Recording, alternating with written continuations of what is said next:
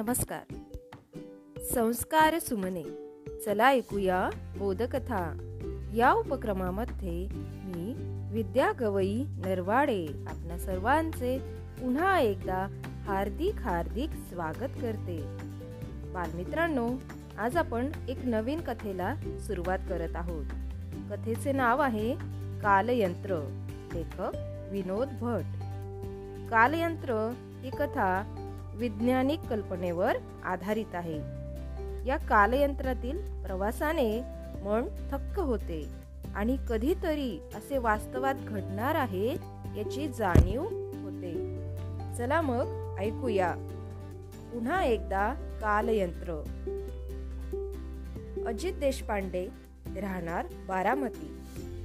सध्या काकांकडे कामशेतला आला होता. त्याचे काका थोर शास्त्रज्ञ होते. त्यांनी एक अद्भुत शोध लावला. कालयंत्राचा शोध.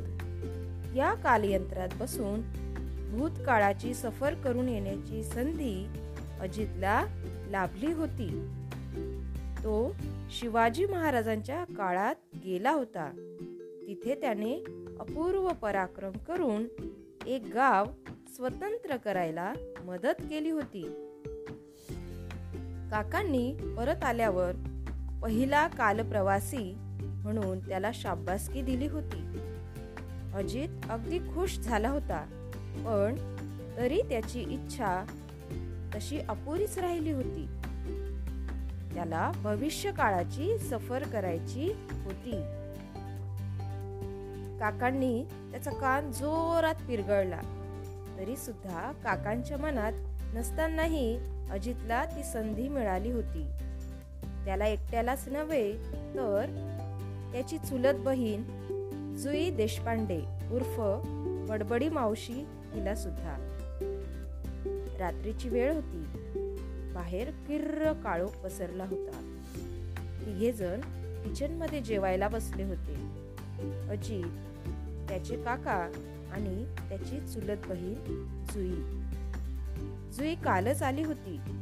आल्यापासून तिची अखंडपणे बडबड चालूच होती. अर्थात अजित आणि त्याचे काका त्यामुळे बोर अजिबात होत नव्हते.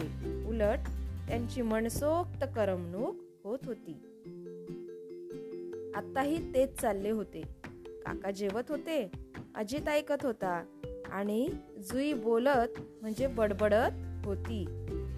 कमाल आहे ना रे? एका काळातून दुसऱ्या काळात जायचं म्हणजे ग्रेटच आहे. पण तुला भीती नाही वाटली का रे अजित? हो एवढंच अजित म्हणाला. काका तुम्हाला कसं शोधून काढता येतं हो इतकं सगळं? मला माझी हरवलेली वही शोधता येत नाही. बाबा तर मला वेंधळीच म्हणतात. काका तुम्ही एक गंमत शोधून काढाल का? म्हणजे काय?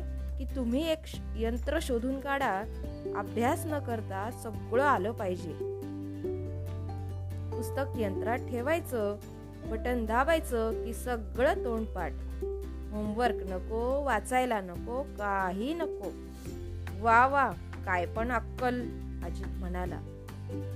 मग तुला काय वाटलं? माझं पण डोकं चालतं बरं का? बरं का अजित? गेल्या वर्षी मी काकांना सांगितलं होतं की तुम्ही असा एखादा दिवा शोधून काढा की त्या दिव्याचा प्रकाश चेहऱ्यावर टाकल्यावर आमच्या तुळपुळे सरांचा चेहरा एकदम प्रेमळ झाला पाहिजे. नेहमी आपले रागावलेले असतात. तुझं बिघडलेलं डोकं दुरुस्त करायला एक यंत्र शोधून काढायला पाहिजे. मोठा आलाय शहाणा जुई म्हणाली. ती पुढे तरी काही बोलणार इतक्यात अजितने तिला गप्प बसायची खून केली.